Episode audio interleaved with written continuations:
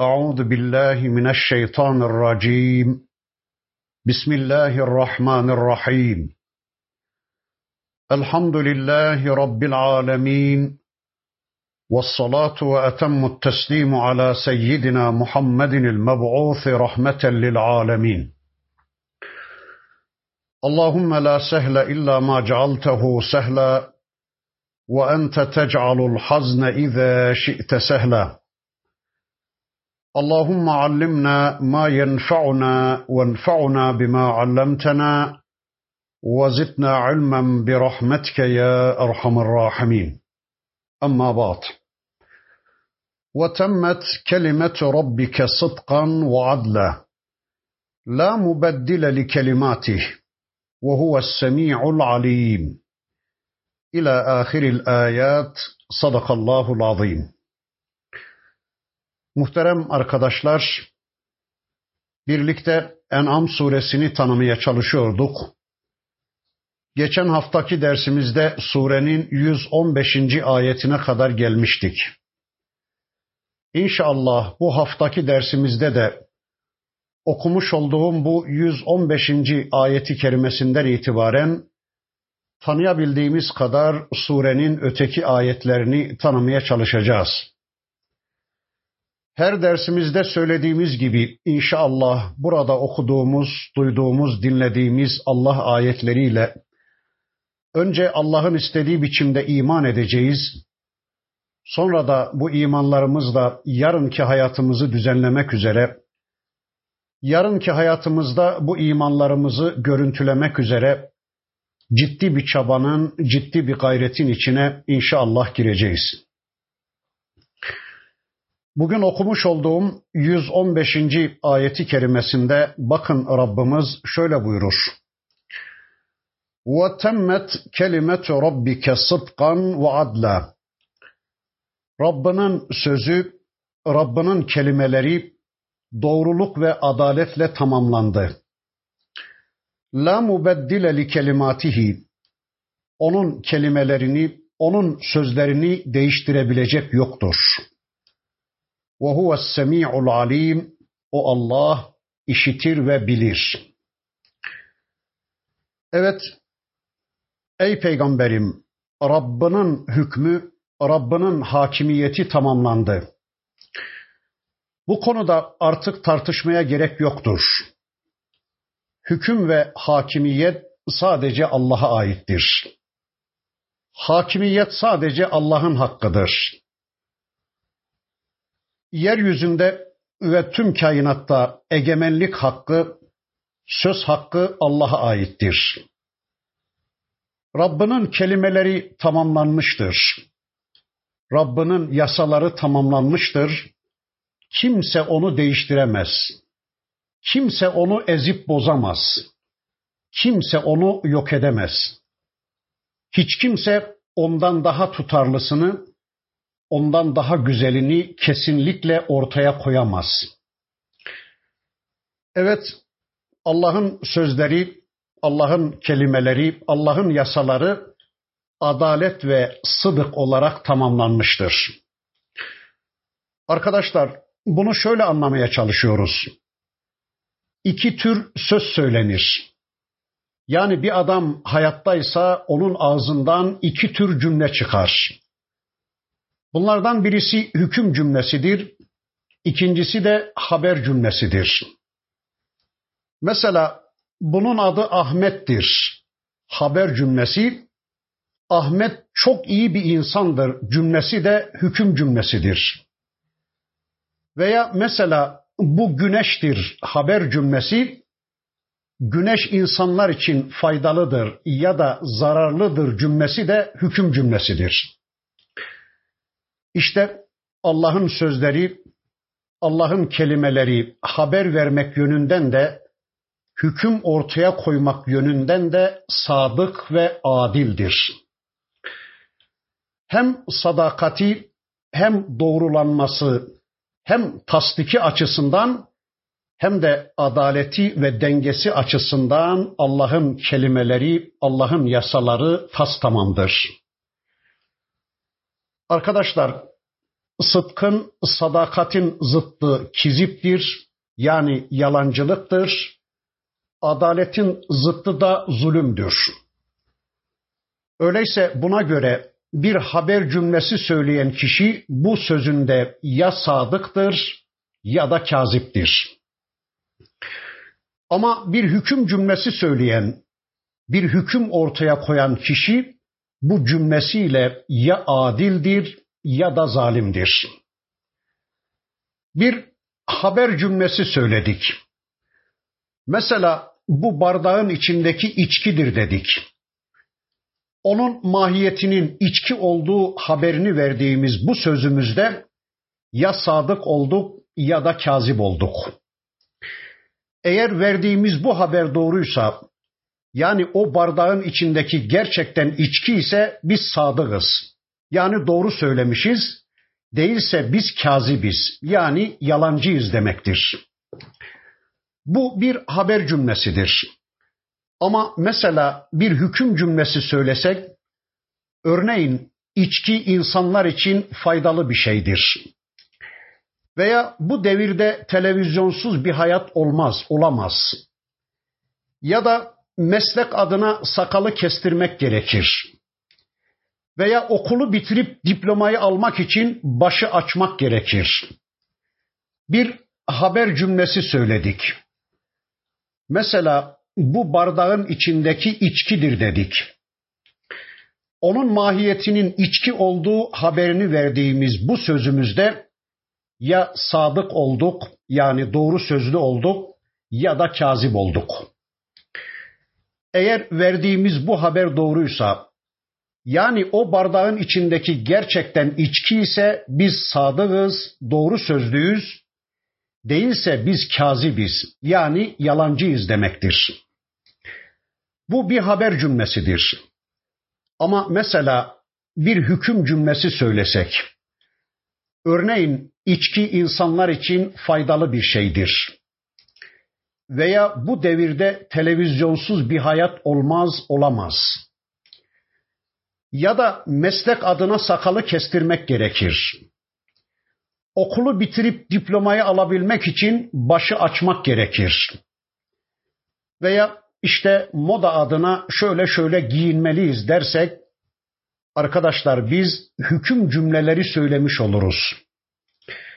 İşte bu cümlelerimizde biz ya adil olduk ya da zalim olduk. Çünkü biz hüküm verdik, hüküm ortaya koyduk.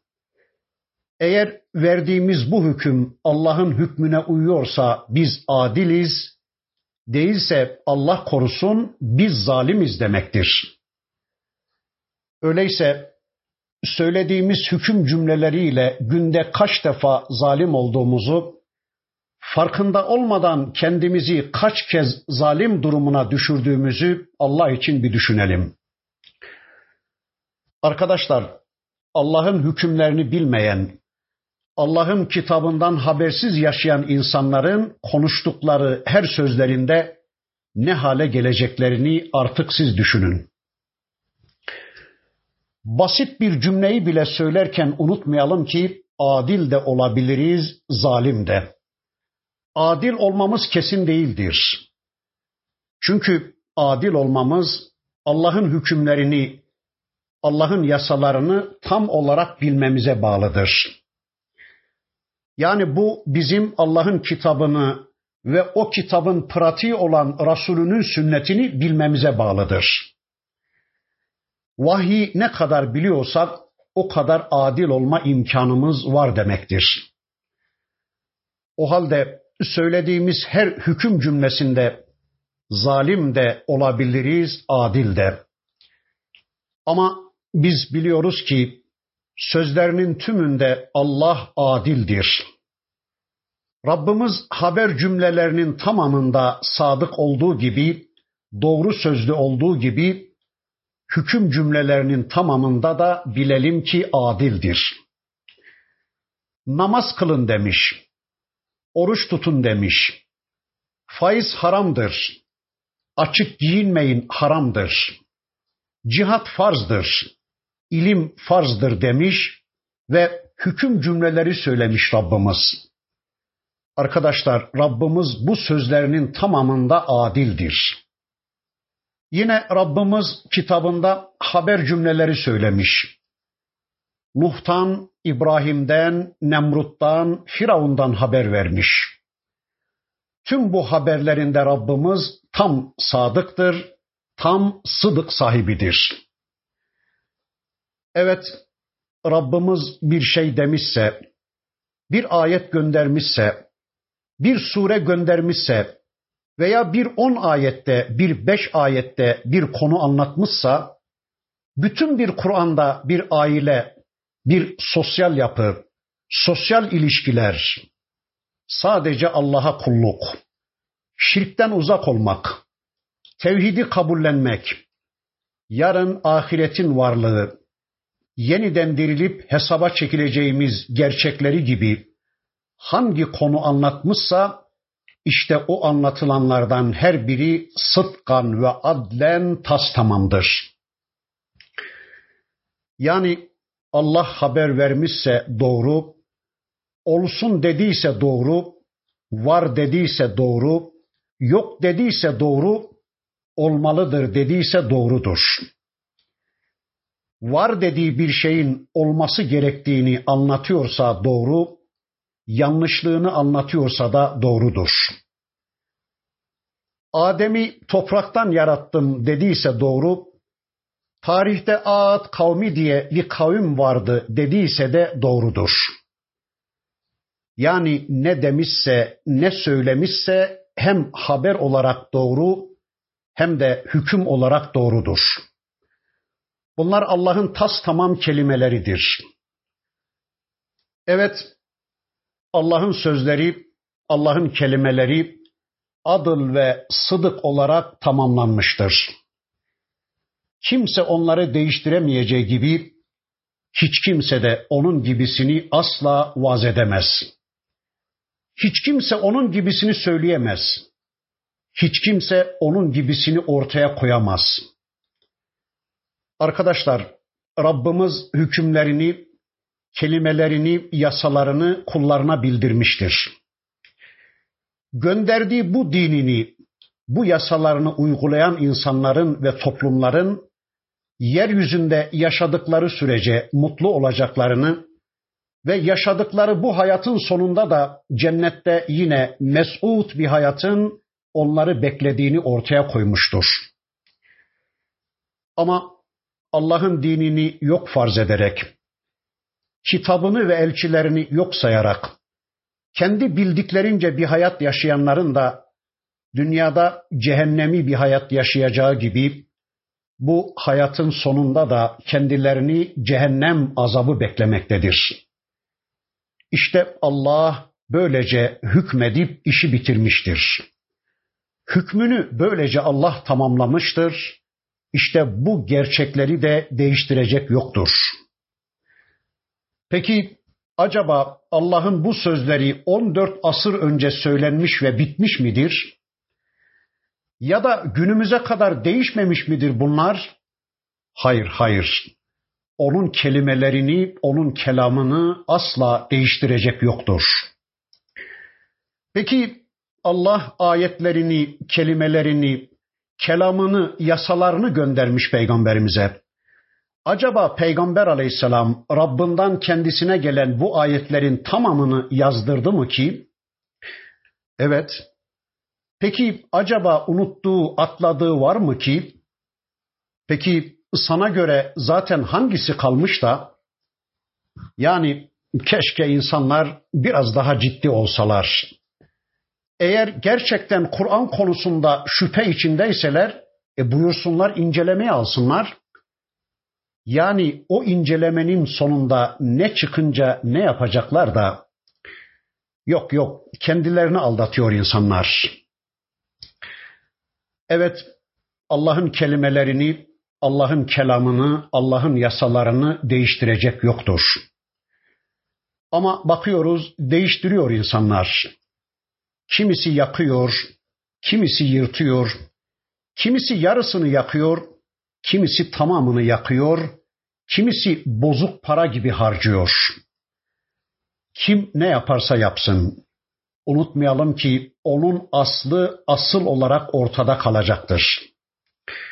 İnsanlar o asla ulaşmak isterlerse kıyamete kadar onu bulabileceklerdir. Yani kıyamete kadar insanlardan her biri ben Rabbimden gelen Kur'an'ın baştan sona tümüne ulaşmak istiyorum. Onu bulup onunla dinimi tamamlamak, Allah'ın istediği bir hayatı yaşamak ve sonunda cenneti hak etmek istiyorum derse arkadaşlar bilelim ki ondan bu imkanı hiç kimse alamaz. Çatlasalar patlasalar da. Belki bir mealden okur. E o zaman acaba o meal yazarının eksikliklerinden doğan yanlışlıklar ne olacak? Adam eğer bıkmadan, usanmadan ben peygamberimin anlayıp yaşadığı dini, peygamberimin kendisine dayanıp da Müslümanlığı gerçekleştirdiği dini öğrenmek istiyorum diyorsa bir Müslüman, kesinlikle o din, o kitap ona ulaşır. Bir meal daha, bir de Riyazu Salihin arada, sonra bir meal daha, arada bir Buhari, sonra bir meal daha, arada bir Tirmizi okur, Sonra Taberi'den Razi'ye, Kurtubi'den Zemahşeri'ye, Elmalı'dan Tefhim'e kadar tefsirlerle senden önce Kur'an'ı öğrendiğine inandığın selef alimlerimizin anlayışlarını da oku ki hepsi beraber sende peygamberin getirdiği İslam'ın, peygamberin getirdiği Kur'an'ın anlayışını sağlayacaktır. Çünkü Kur'an'ın böyle bir özelliği var ısrarla ve samimiyetle kendisine müracaat edenlere en doğru yolu kıvamında bir kulluğu gösterme, anlatma, hidayet etme özelliği vardır Allah'ın kitabının. Arkadaşlar, Allah'ın sözlerinde değişme yoktur ifadesini şöyle de anlıyoruz. Allah dün dostlarına yardım etmiş onları destekleyerek tüm düşmanlarına karşı galip getirmiş ve kıyamete kadar da dostlarına, müminlere yardım vaadinde bulunmuştur. Rabbimiz Musa Aleyhisselam'a, Nuh Aleyhisselam'a, İbrahim Aleyhisselam'a yardım edip desteklemiş.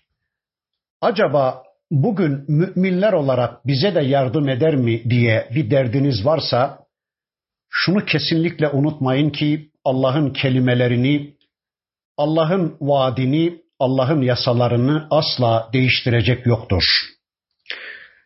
Yani bizler de yasalara riayet ettiğimiz sürece bizler de tıpkı o Allah elçileri gibi Allah yolunda olduğumuz sürece onların misyonlarına sahip çıktığımız sürece dilelim ki Allah bize de yardım edecek, bizi de destekleyecek ve tüm düşmanlarımıza karşı bizi de galip getirecektir. İşte bu konuda Allah'ın sözlerinde, Allah'ın vaatlerinde asla değişme yoktur. Bakın Rabbimiz ayetin sonunda buyurur ki: "Ve huves semiul alim." Değilse siz bilirsiniz. Unutmayın ki Allah her şeyi işiten ve bilendir. Yani sizin ne durumda olduğunuzu, neye muhtaç olduğunuzu en iyi bilen odur. Yani sonunda sizi hesaba çekecek olan da odur. Öyleyse üzülmeyin, korkmayın. Şartlar ne olursa olsun Rabbinizin kitabına tabi olarak Rabbinizi hakem bilerek, veli bilerek yolunuza devam edin buyuruluyor. Öyleyse Allah'ın tüm yasaları, Allah'ın tüm haberleri, hükümleri tas tamam doğrudur. Bunu değiştirecek hiç kimse de yoktur. Yani Allah bu kelimelerini, bu yasalarını boşuna göndermemiştir Bu gönderdikleriyle sizden kulluk istemektedir. İşiten ve bilen olarak sizden haberdardır ve sonunda sizi hesaba çekecek olan da odur. Bundan sonra 116. ayeti kerimesinde de bakın Rabbimiz şöyle buyuruyor. وَاِنْ تُطَعْ اَكْثَرَ مَنْ فِي الْأَرْضِ يُضِلُّوكَ عَنْ سَب۪يلِ اللّٰهِ وَاِنْ يَتَّبِعُونَ اِلَّا الظَّنَّ وَاِنْهُمْ اِلَّا يَخْرُصُونَ Yeryüzündekilerin çoğunluğuna itaat edersen seni Allah yolundan saptırırlar. Onlar ancak zanna uyarlar. Sadece tahminde bulunurlar. Sadece atarlar onlar. Evet, yol çoğunluğun yolu değildir. Yol ekseriyetin yolu değil, Allah'ın yoludur. Eğer ey peygamberim sen yeryüzündekilerin ekseriyetinin yolunda gidersen bilesin ki seni Allah yolundan saptırırlar. Allahu Ekber. Sözün ilk muhatabının kim olduğunu biliyoruz. Peygamberimize söyleniyor bunlar. Bakın diyor ki Rabbimiz ey peygamberim sen onların ekseriyetini dinlersen kesinlikle bilesin ki seni yoldan ederler. Çünkü herkes kendi inancının davetçisidir. Kim neye inanıyorsa herkes öyle olsun istiyor. Hatta adamlar kendilerinin zanna uyduklarını bile bilmiyorlar. Halbuki onlar zannediyorlar. Zanda bulunuyorlar ve sadece atıyorlar. Varsın onlar ne yaptıklarını fark etmesinler ama Allah peygamberine fark ettiriyor. Allah müminlere fark ettiriyor.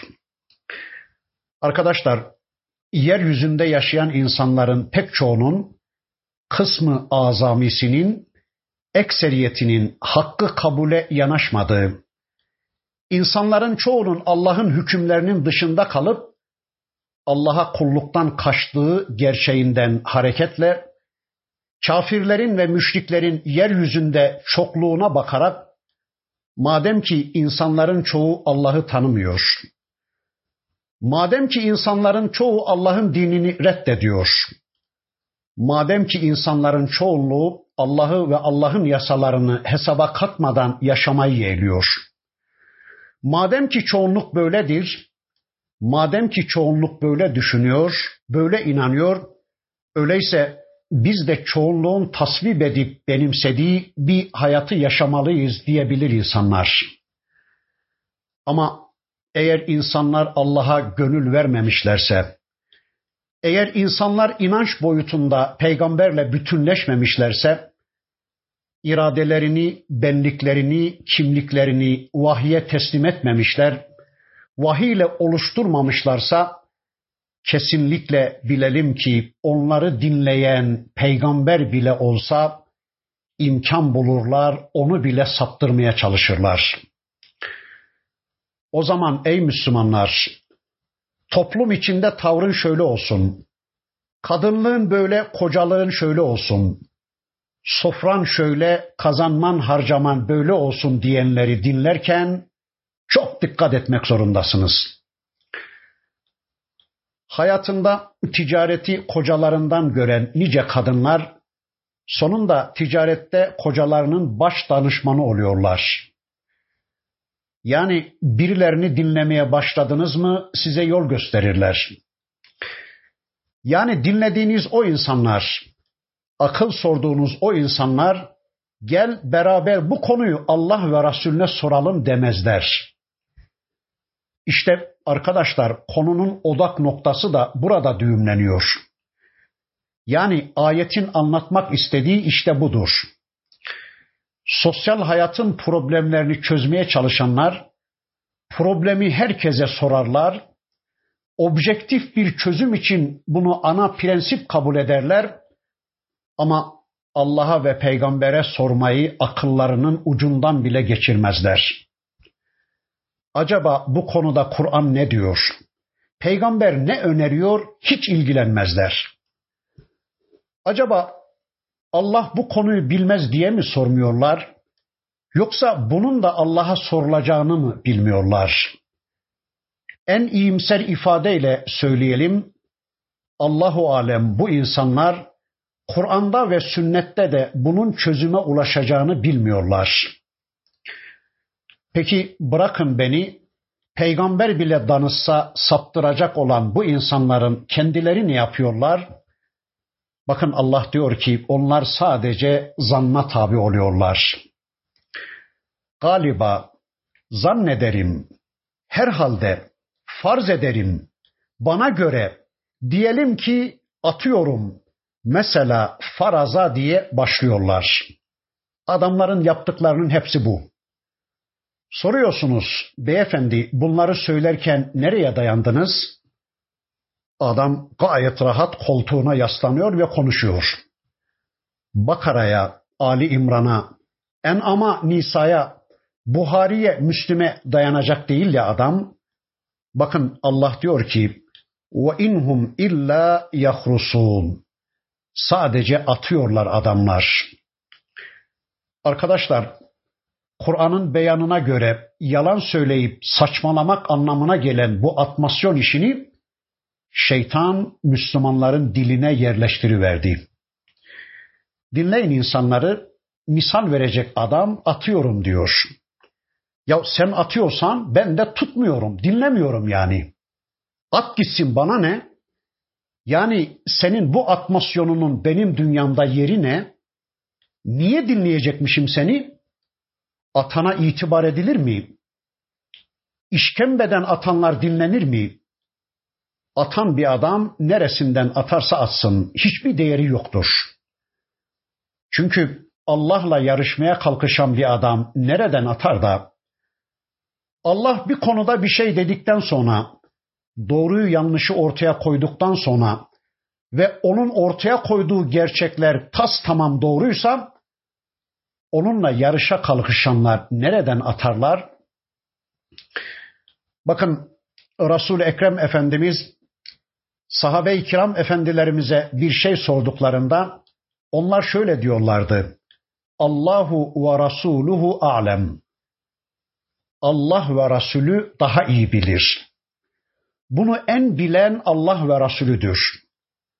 Söyle ey Allah'ın Resulü, biz bu konuyu senden öğrenmeye hazırız diyorlardı. Öyleyse arkadaşlar unutmayalım, pek çok insanı dinleseniz onlar sizi saptırırlar. Çoğunluğu dinleseniz onlar sizi saptırırlar. Ev mi yaptıracaksınız? Dükkan mı açacaksınız? Evlenecek misiniz? Sorun sağdan soldan komşularınıza, sorun akrabalarınıza, amcanıza, dayınıza, halanıza, teyzenize neler diyecekler onlar, neler demeyecekler ki? Peki Allah ve Resulüne sorsanız acaba bilirler mi ki? Acaba bir fikirleri var mı ki bu konuda? Bakın çok derin bir hoca efendi talebesine nasihat ediyor. Evladım, evleneceğin kız kesinlikle üniversite mezunu olsun. Hangi bölüm olursa olsun, yeter ki yüksek okul mezunu olsun. Çünkü senin evden çıkarken gösterdiğin kitaptan fişleri akşama kadar evde yazarsa karın, senin için hazırlayacağı baldan baklavadan daha hayırlıdır. Fesubhanallah. Sekreter filan mı alıyordu ki? Yoksa asistan mı? Öyleyse evlenecek olanlar, ev yaptıracak olanlar, dükkan açacak olanlar, hulasa hayatının her bir döneminde pozitif ve negatif eylemlerinin tümünde pek çoğu saptırıcı olarak ortaya konan insanları değil, Allah ve Resulünü dinleyin. İnsanlara değil Allah ve Resulüne sorun. İnsanlara değil Allah'ın kitabına ve Peygamber aleyhisselamın sünnetine sorun. İnsanları değil Allah'ın kitabını ve Peygamber aleyhisselamın sünnetini dinleyin. Arkadaşlar demokrasiye göre, demokratik anlayışa göre, demokrasi dinine göre her ne kadar çoğunluğun egemenliğini kabul edip bunu yasallaştırmışlarsa da görüyoruz ki tüm demokratik ülkelerde toplumlara hükmedenler hiç de dedikleri gibi çoğunluğu temsil etmiyorlar. Mesela bu milletin yüzde 98'i bir araya gelip biz İslam'ı istiyoruz. Biz Allah'ın dinini istiyoruz. Biz Allah'ın sistemini yaşamak istiyoruz. Biz sadece Rabbimize kulluk yapmak, sadece Rabbimizin yasalarını uygulamak istiyoruz deseler, yine de bu hak onlara verilmez. Niye? Çünkü onlar ayrılıkçıdır. Ötekiler toplumun yüzde ikisini teşkil etseler bile bu yüzde ikiyi teşkil edenler ayrılıkçı değil ama yüzde doksan sekiz ayrılıkçıdır. Yüzde ikiyi teşkil edenler birlikten yanadır ama bu yüzde doksan sekizi teşkil edenler bölmeden, bölücülükten yanadır. Halbuki ayrılıkçının kim olduğunu Allah söylüyor. İslam'dan ayrılan kişi ayrılıkçıdır. İslam köktür. İslam asıldır. Kim ondan ayrılmışsa, kim onu terk etmiş, başka şeylerin peşine takılmışsa, işte o ayrılığa düşmüş demektir. İşte o ayrılıkçı demektir. Arkadaşlar, aslında asıl olan İslam'dır. Hazreti Adem'den ve Hazreti İbrahim'den bu yana kök İslam'dır. Kim ondan ayrılırsa işte onlar ayrılığın içine düşmüş olacaklardır. İslam asıl olunca nerede olursa olsun İslam'dan yana olan, İslam'dan söz eden kişi birlikten ve beraberlikten söz ediyor demektir. Ama ne gariptir ki bugün birileri bir yerlerde İslam'dan, dinden bahsedince birileri hemen onun ayrılıkçı olduğunu, ayrılık tohumları ekmeye çalıştığını söylüyorlar. Dinden, İslam'dan bahsedenlere fitne çıkarıyorsunuz. Ayrılık yapmaya çalışıyorsunuz diyorlar. Allah diyor ki bakmayın siz onlara. Asıl ayrılıkçı olanlar Asıl fitne çıkaranlar, asıl bölücü olanlar onların kendileridir. İslam asıl olduğuna göre İslam'dan kopanlar, İslam'dan ayrılanlar, ayrılık tohumları ekenlerin ta kendileridir. Arkadaşlar şunu demek istiyorum. Tüm demokratik ülkelerde öyle yutturmaya çalıştıkları gibi toplumlara hükmedenler hiç de çoğunluğu ve çoğunluğun görüşünü temsil etmiyorlar. Çok küçük bir azınlık çoğunluğa hükmediyor. Müslümanlar onlar nazarında yüzde 99'u da temsil etse onlar yine azınlıktır.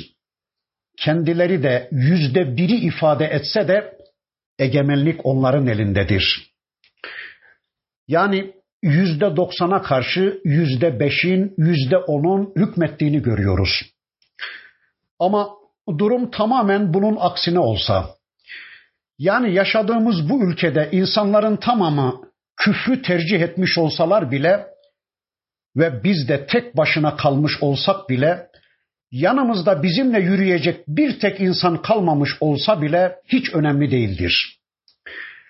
Biz Allah ve Resulünün tarif ettiği yolda yürümek zorundayız.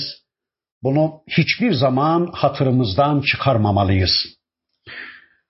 Arkadaşlar, Kur'an'la biliyoruz ki İbrahim Aleyhisselam tek başına bir ümmetti.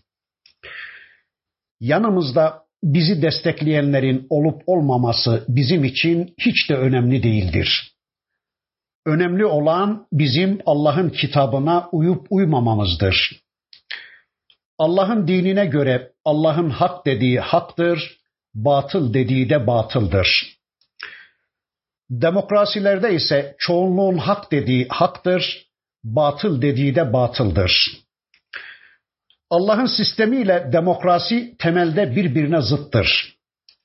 İşte Rabbimiz ayeti kerimesinde bize bunu anlatıyor.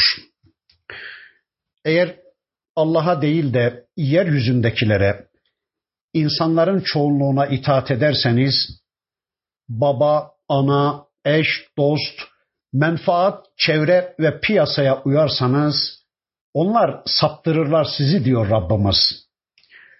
Arkadaşlar üstelik bu söz peygambere söyleniyor. Yani peygamberini bizzat kendisi desteklediği halde ve onun sapması mümkün olmadığı halde Rabbimiz onu bile uyarıyor.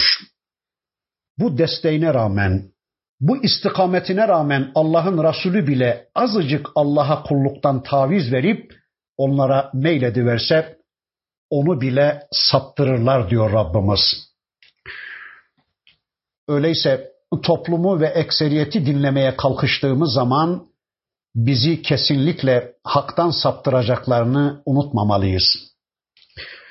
Çünkü hakka istinad etmeyen çoğunluk zanna uymaktadır. Herhangi bir bilgiyle hakka istinad eden bir ilimle değil, sadece zanla hükmediyorlar, zanla hareket ediyorlar. Çünkü onlar gerçek bilgiyi reddetmişler. Vahiy reddetmişler. Allah'ı ve Allah'tan gelen bilgiyi reddetmişlerdir. Sadece zannı ve yalanı temel kabul edip hayatlarını ona bina etmişlerdir. Bunlar zanna tabi olduklarından bugün bir kanun yaparlar, ertesi gün tamamen aksine bir görüş ortaya koyarlar. Bugün güzel dediklerine yarın çirkin derler. Mesela dün bu çoğunluk doğan bir çocuk en az altı ay anasını emmeli diyordu. Şimdi ise imal ettikleri mamalar satılsın diye çocuk annesini hiç emmemeli diyorlar. Şu şöyle olmalı, bu böyle olmalı diyorlar ve dediklerinin tamamında da sadece zanna uyuyorlar ve atıyorlar. Öyleyse arkadaşlar kesinlikle İslam'da çoğunluğa uymak yoktur. Efendim ne yapalım? Herkes böyle düşünüyormuş. Herkes böyle yaşıyormuş. Herkes çocuklarını filan filan okullara gönderiyormuş. Herkes şöyle giyiniyormuş, böyle soyunuyormuş. Arkadaşlar bunların hiçbirisi bizi ilgilendirmez. Çünkü bunların hiçbirisi bizi cennete götürecek yollar değildir. Yani insanlar böyle düşünüyor diye, insanlar şöyle yaşıyorlar diye eğer biz de onlar gibi düşünmeye, onlar gibi yaşamaya kalkarsak o zaman unutmayalım ki sonunda biz de o çoğunluğun gittiği yere gitmek zorunda kalacağız. Bunu hiçbir zaman hatırımızdan çıkarmamalıyız sadece yaşadığımız bölgede değil. Şu anda dünya üzerinde 6-7 milyar insan yaşıyorsa bile ve bunların tümünün istediği, razı olduğu ve arzu ettiği bir sistemi oturtmak zorundayız deseler bile Rabbimizin ayetine göre bu caiz değildir. Yani madem ki çoğunluk böyle istiyor, madem ki toplum böyle istiyor, Madem ki insanlık böyle istiyor, öyleyse biz de bu insanların yaptıklarını yapmak zorundayız düşüncesinin batıl olduğunu anlatıyor Rabbimiz. Çünkü unutmayalım ki çoğunluk ölçü değildir. Çoğunluk için istenmez, Allah için istenir. Çoğunluk için yapılmaz, Allah için yapılır. Arkadaşlar, bir amelin yaptırıcısı Allah değilse kim olursa olsun o amel batıldır, o amel boştur. Rabbimiz diyor ki ey kullarım dünya üzerinde çoğunluğun ya da azınlığın istediği, razı olduğu bir hayatı yaşamayı kabul ederek bir dünya yaşarsanız, hayat programınızı buna bina ederseniz, bilesiniz ki bu size asla felah getirmeyecektir, hayır getirmeyecektir.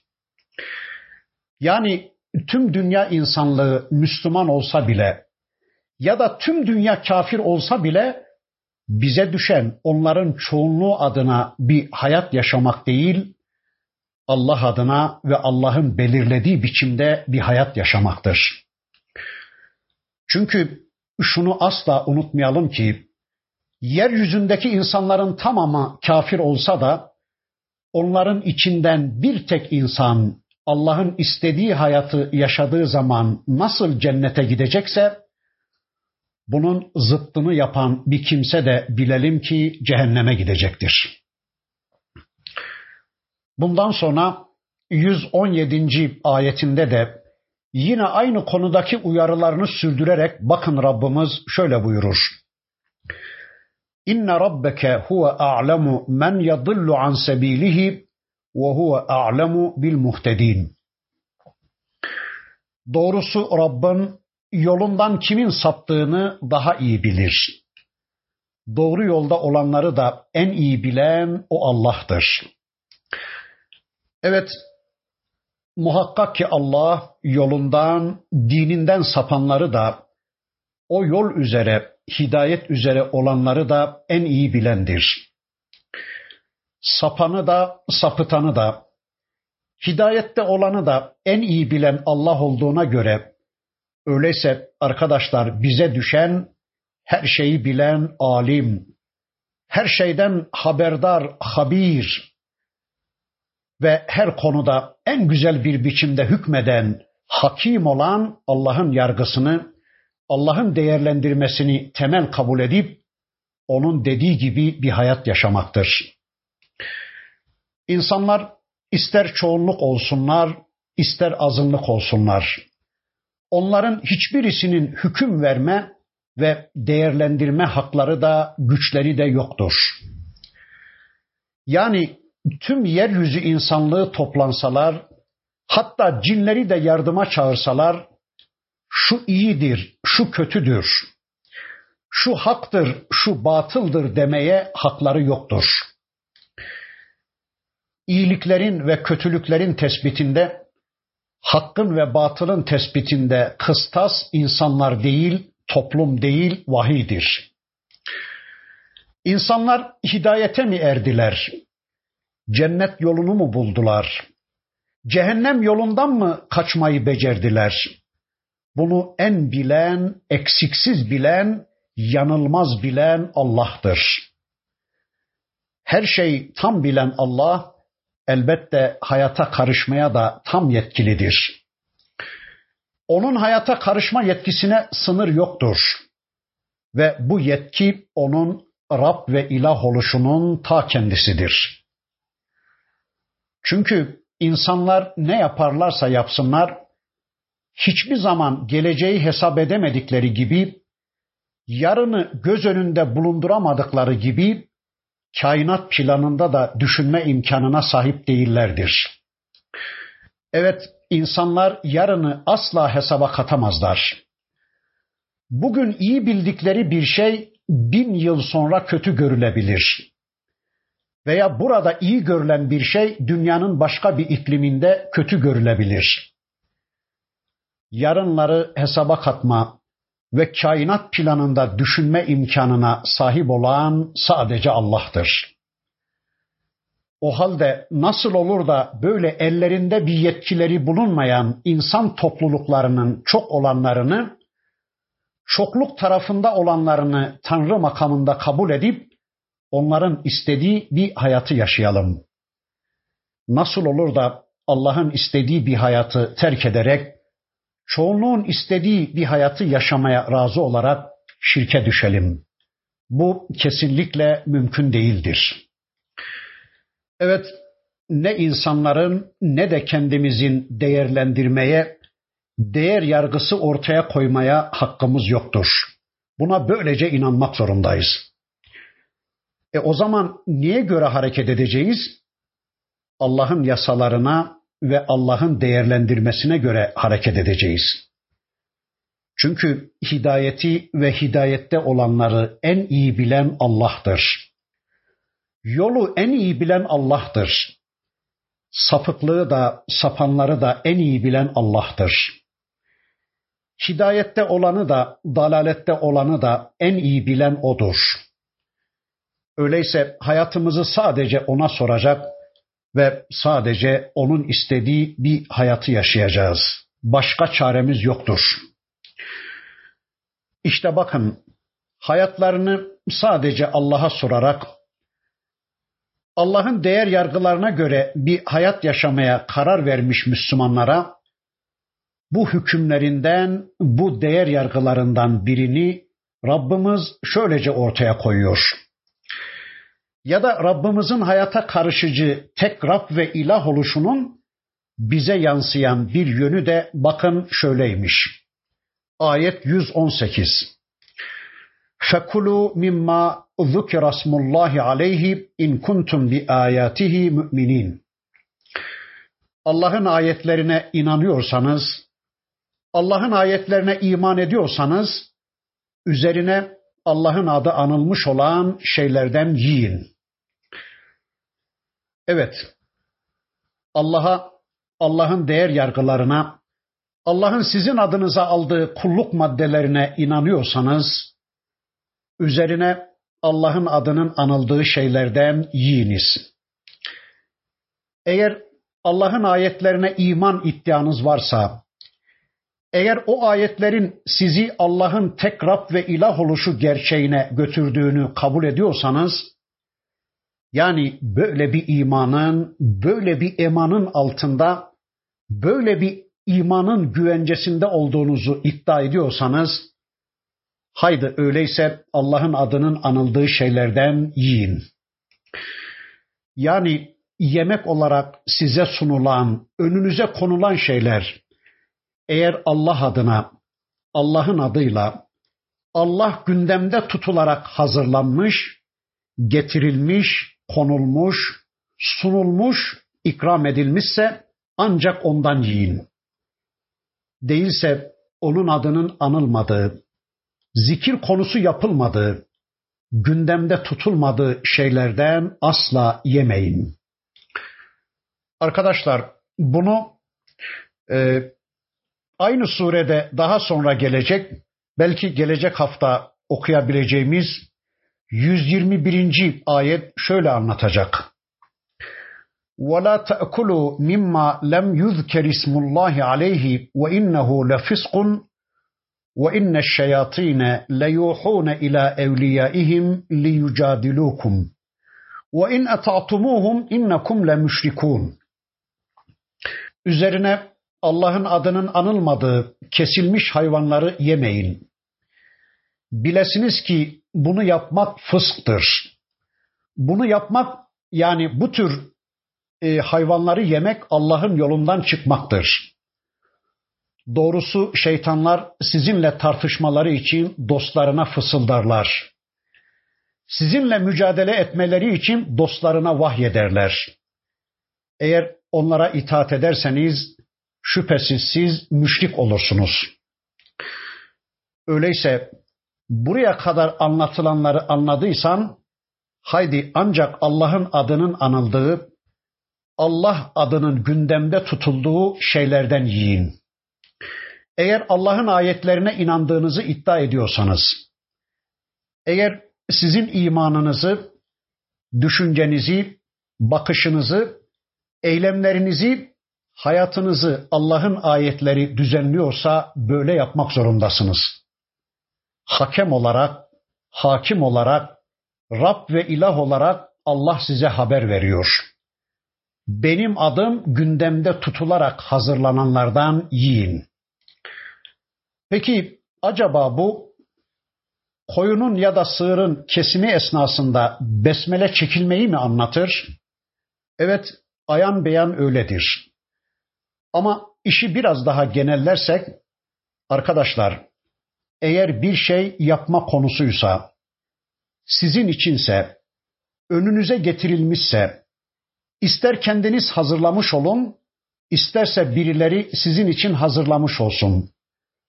Onun orada var kılınması, eğer onun sizin önünüze sunulması Allah namı hesabına değilse, Allah'ı gündemde tutma adına değilse yemeyin ondan. Yani onun ikramı, onun hazırlanması Allah'tan dolayı değilse, Allah'ı gündemde tutma adına değilse kesinlikle yemeyin onu. Arkadaşlar, neyi yiyeceğiz, neyi yemeyeceğiz?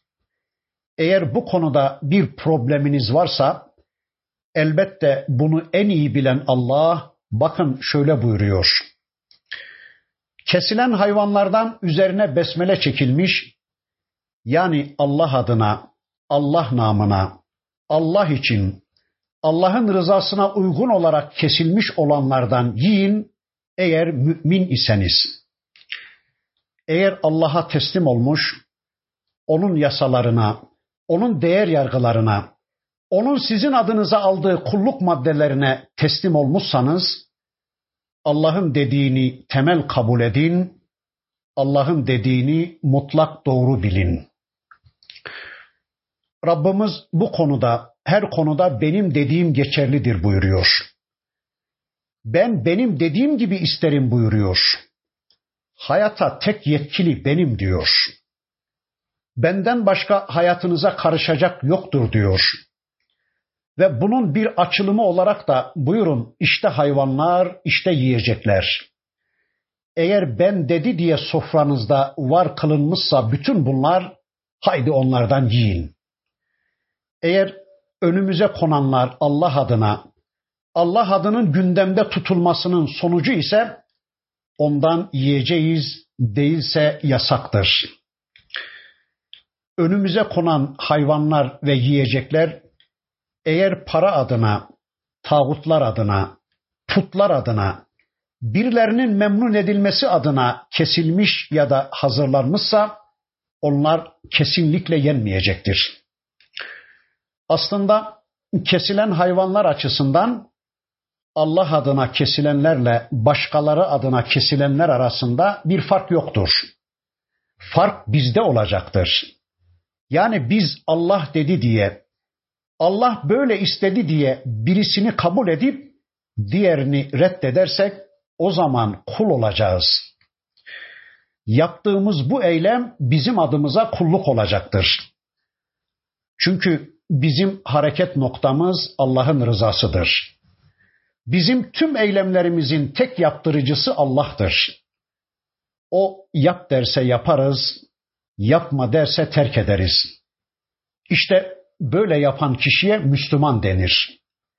Yani tümüyle iradesini Allah'a teslim eden kişi Müslümandır. Yok eğer Allah'a değil de şeytanlara teslim olduysanız o zaman da onların vahiylerini uygularsınız. Önceki ayetlerde anlatmıştı Rabbimiz. Şeytanlar da farklı vahiylerde, farklı yorumlarda bulunuyorlardı. Diyorlardı ki insan ve cin şeytanları nasıl oluyor da Allah'ın öldürdükleri yenmiyor da bizim kestiklerimiz yeniyor? Yani nasıl oluyor da vadesiyle ölen yani Allah'ın öldürdüğü hayvanlar yenmiyor da bizim kesip öldürdüklerimiz yeniyor diyorlardı. İşte bu konuda onların değer yargıları, onların vahiyleri buydu. Şeytanlar da bu vahiylerini, bu yorumlarını insanlara ulaştırmaya ve insanları etkilemeye çalışıyorlardı. İşte bu konuda onların değer yargıları, onların vahiyleri buydu. Yani şeytanlar da bu vahiylerini, bu yorumlarını insanlara ulaştırmaya ve insanları etkilemeye çalışıyorlardı. Nelerin yeneceği, nelerin yenmeyeceği konusunda şeytanların da vahiyleri vardı. Ama hayatını Allah'ın değer yargılarına göre yaşamaya karar vermiş bir Müslüman ne mecusilerin, mecusi şeytanlarının ne müşrik şeytanların ne Hristiyan ve Yahudi şeytan dünyanın vahiylerine zerre kadar kulak vermeyecektir. Müslüman sadece Allah vahyine kulak veren insandır. Kim ne derse desin, önemli olan Allah'ın helal dedikleri helaldir, haram dedikleri de haramdır. Bir önceki ayette de ifade ettiğimiz gibi haramı ve helali belirleme hakkı sadece Allah'a aittir. Başka hiç kimsenin bu konuda söz söyleme hakkı da yetkisi de yoktur. İşte bakın bu konuda tek yetkili makam diyor ki üzerine besmele çekilmiş hayvanları yiyin. Öyleyse kesilen hayvan üzerine besmele çekilerek kesilmiş, Allah adına Allah'ın meşru gördüğü bir biçimde kesilmişse o hayvan helaldir, değilse o hayvan haramdır. Arkadaşlar besmele ile alakalı fakihlerimizin ifadesine göre yenmesi haram olan hayvanlar şu şekilde özetlenmiştir. Allah adından başkaları için, Allah'tan başkalarını tazim ve ululamak için onlar adına kesilen hayvanlar kesinlikle yenmez. Bile bile besmele terk edilirse o hayvan da yenmez. Ama fakihlerimizden bazıları eğer kesen Müslüman ise zaten onun hayatında Allah vardır. Binaenaleyh kesim esnasında ister besmele çeksin isterse çekmesin bu hayvanın yenebileceğine hükmederlerken bazıları da besmele çekilmeyen hayvanın yenmeyeceğine hükmetmektedirler. Bazıları da eğer bir Müslüman unutarak besmeleyi çekmemişse bu hayvanın yenebileceğine hükmetmişlerdir. Lakin burada şunu ifade edelim ki tüm amellerde niyet çok önemlidir. Yani yapılan bir amelde o amelin yaptırıcısı çok önemlidir. Yaptırıcısı İslam olmayan her şey İslam'da batıldır. Unutmayalım ki yarın her yaptığı iş konusunda sorulacak adama. Bu konuda Rabbin kimdi denilecek. Bunu yaptıran kimdi sana? Neden kestin bunu? Kim adına kestin? Neden aldın bunu? Neden sattın? Neden yaptın bu işi? Kim dedi de yaptın? Ya Allah dedi de öyle yaptım diyecek adam ya da işte bilmiyorum Zerdüş buyurdu da onun için yaptım diyecek. İşte ihtiyacımdı ya Rabbi. Güzel görmüştüm ya Rabbi. Uygun bulmuştum ya Rabbi.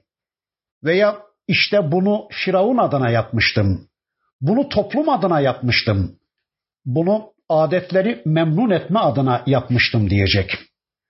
Arkadaşlar unutmayalım ki yaptırıcısı Allah olmayan her iş boştur. Allah adına yapılmayanlar ne adına ve kim adına yapılmış olursa olsunlar bilelim ki hepsi boştur. Hiçbirisinin yarın Allah huzurunda karşılığını istemeye hakkımız olmayacaktır. Hatta bir hadisi kutside sadece Allah'tan başkaları adına yapılanlar değil, Allah adına başkalarının da ortak edildiklerinin bile Rabbimiz tarafından kabul görmeyeceği anlatılır. Mesela bir adam bir ameli yaparken hem Allah benden razı olsun hem de başkaları beni beğensin diye yapmışsa yani Allah'a başkalarını da ortak etmişse bu amel bile Allah tarafından kabul edilmeyecektir. Bir kul hem beni hem de benim dışımdakileri memnun etme adına bir amel işlemişse ben ondan da onun bana ortak kıldıklarından da beriyim. O ameli bana değil ortağına aittir. Karşılığını da ondan istesin buyuruyor Rabbimiz. Mesela bakın namaz. Namaza kimse laf edemez değil mi? Arkadaşlar bunun bile yaptırıcısı Allah değilse bu bile batıldır, bu bile boştur. Diz kireçlenmelerini önlemek için, jimnastik hareketi için kılınan namaz, yani yaptırıcısı Allah olmayan namaz da batıldır. Öyleyse unutmayalım ki yaptırıcısı İslam olmayan bütün eylemler, bütün ameller batıldır. O halde şöyle diyelim. Firavunlar adına, tağutlar adına kesilen bir hayvanın yapılan bir amelin başında bin besmele çekilse bile yine de boştur. Zaten bu tür eylemlerin başında besmele çekmek, Allah'a yol göstermek, Allah'a akıl vermek anlamına geleceği için ya da meşru olmayan bir niyete Allah'ı karıştırma anlamına geleceği için Allah'a yapılmış en büyük bir iftira olacaktır. Birilerini ululamak adına, birilerinin şerefini yüceltmek adına, veya putlar adına, tağutlar adına kesilen bir hayvanın kesimi esnasında bin besmele çekilse bile bu hayvan asla yenmeyecektir. Ve bu kesim işini yapan kişiye de besmele çekiyor denmeyecektir. Bundan sonra 119. ayeti kerimesinde de bakın Rabbimiz yine aynı konunun devamı olarak şöyle buyuruyor. وَمَا لَكُمْ أَلَّا تَأْكُلُوا مِمَّا ذُكِرَ اسْمُ اللّٰهِ عَلَيْهِ وَقَدْ فَصَّلَ لَكُمْ مَا حَرَّمَ عَلَيْكُمْ إِلَّا مَا ازْدُرِرْتُمْ إِلَيْهِ وَإِنَّ كَثِيرًا لَيُضِلُّونَ بِأَهْوَاهِهِمْ بِغَيْرِ عِلْمٍ إِنَّ رَبَّكَ هُوَ أَعْلَمُ بِالْمُعْتَدِينَ Size ne oluyor ki Allah size darda kalmanızın dışında haram olanları genişçe anlatmışken onun adının üzerine anıldığı şeyden yemiyorsunuz. Doğrusu çoğunluk heva ve heveslerine uyarak bilmeden sapıyorlar, sapıtıyorlar. Aşırı gidenleri en iyi bilen Rabbindir. Bakın aynı konuyla alakalı bu ayetinde de Rabbimiz şöyle buyuruyor. Ey Müslümanlar size ne oluyor da başında besmele çekilerek Allah adına kesilen hayvanları yemiyorsunuz? Allah tarafından size helal olarak belirlenmiş, Allah yasalarına göre size helal kılınmış bu hayvanları yememe konusunda neden ayak diretiyorsunuz?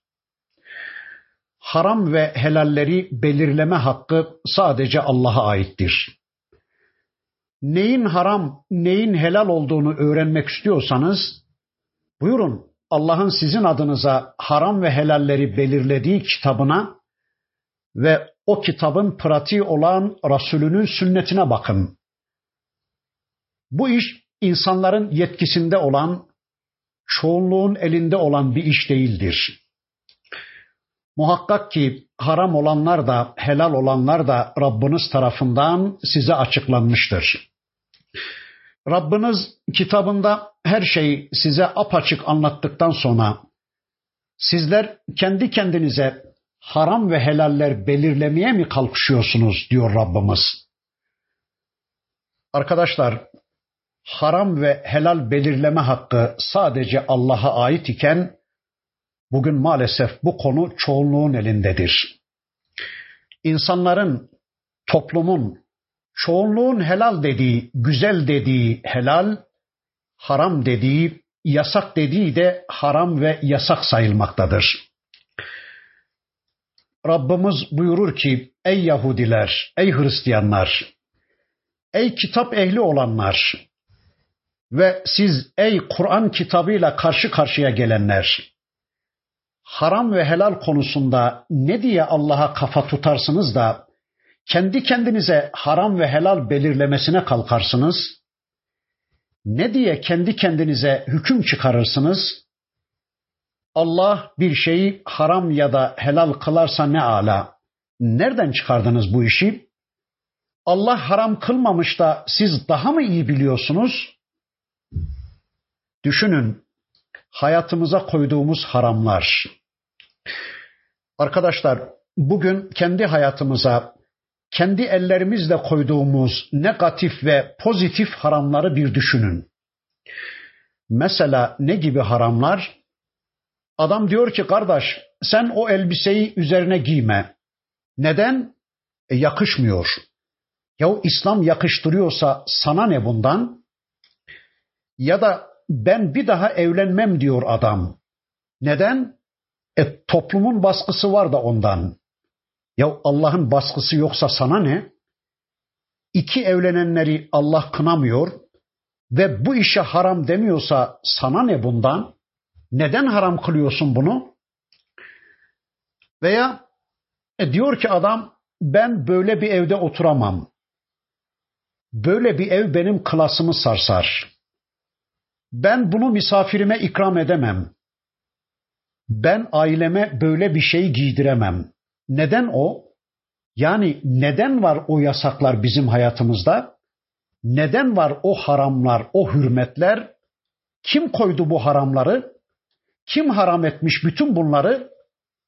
Kendi kendimize, kendi hayatımıza koyduğumuz haramlardır bunlar. Ayrıca arkadaşlar haramın bir de hürmet anlamını düşünürsek yani dokunulmazlık yüklediğimiz şeyler varsa hayatımızda mesela düğünde şöyle olacak, nişanda böyle olacak, giyimde böyle olacak, sosyal ilişkilerde şöyle olacak. Şöyle saygılar, böyle eğilmeler, şöyle törenler, böyle bayramlar diye kutsadığımız şeyler varsa hayatımızda o zaman bu ayeti bir daha anlamaya çalışacağız. Yani Allah tüm bunları haram kılmadığına göre size ne oluyor ey kitap ehli?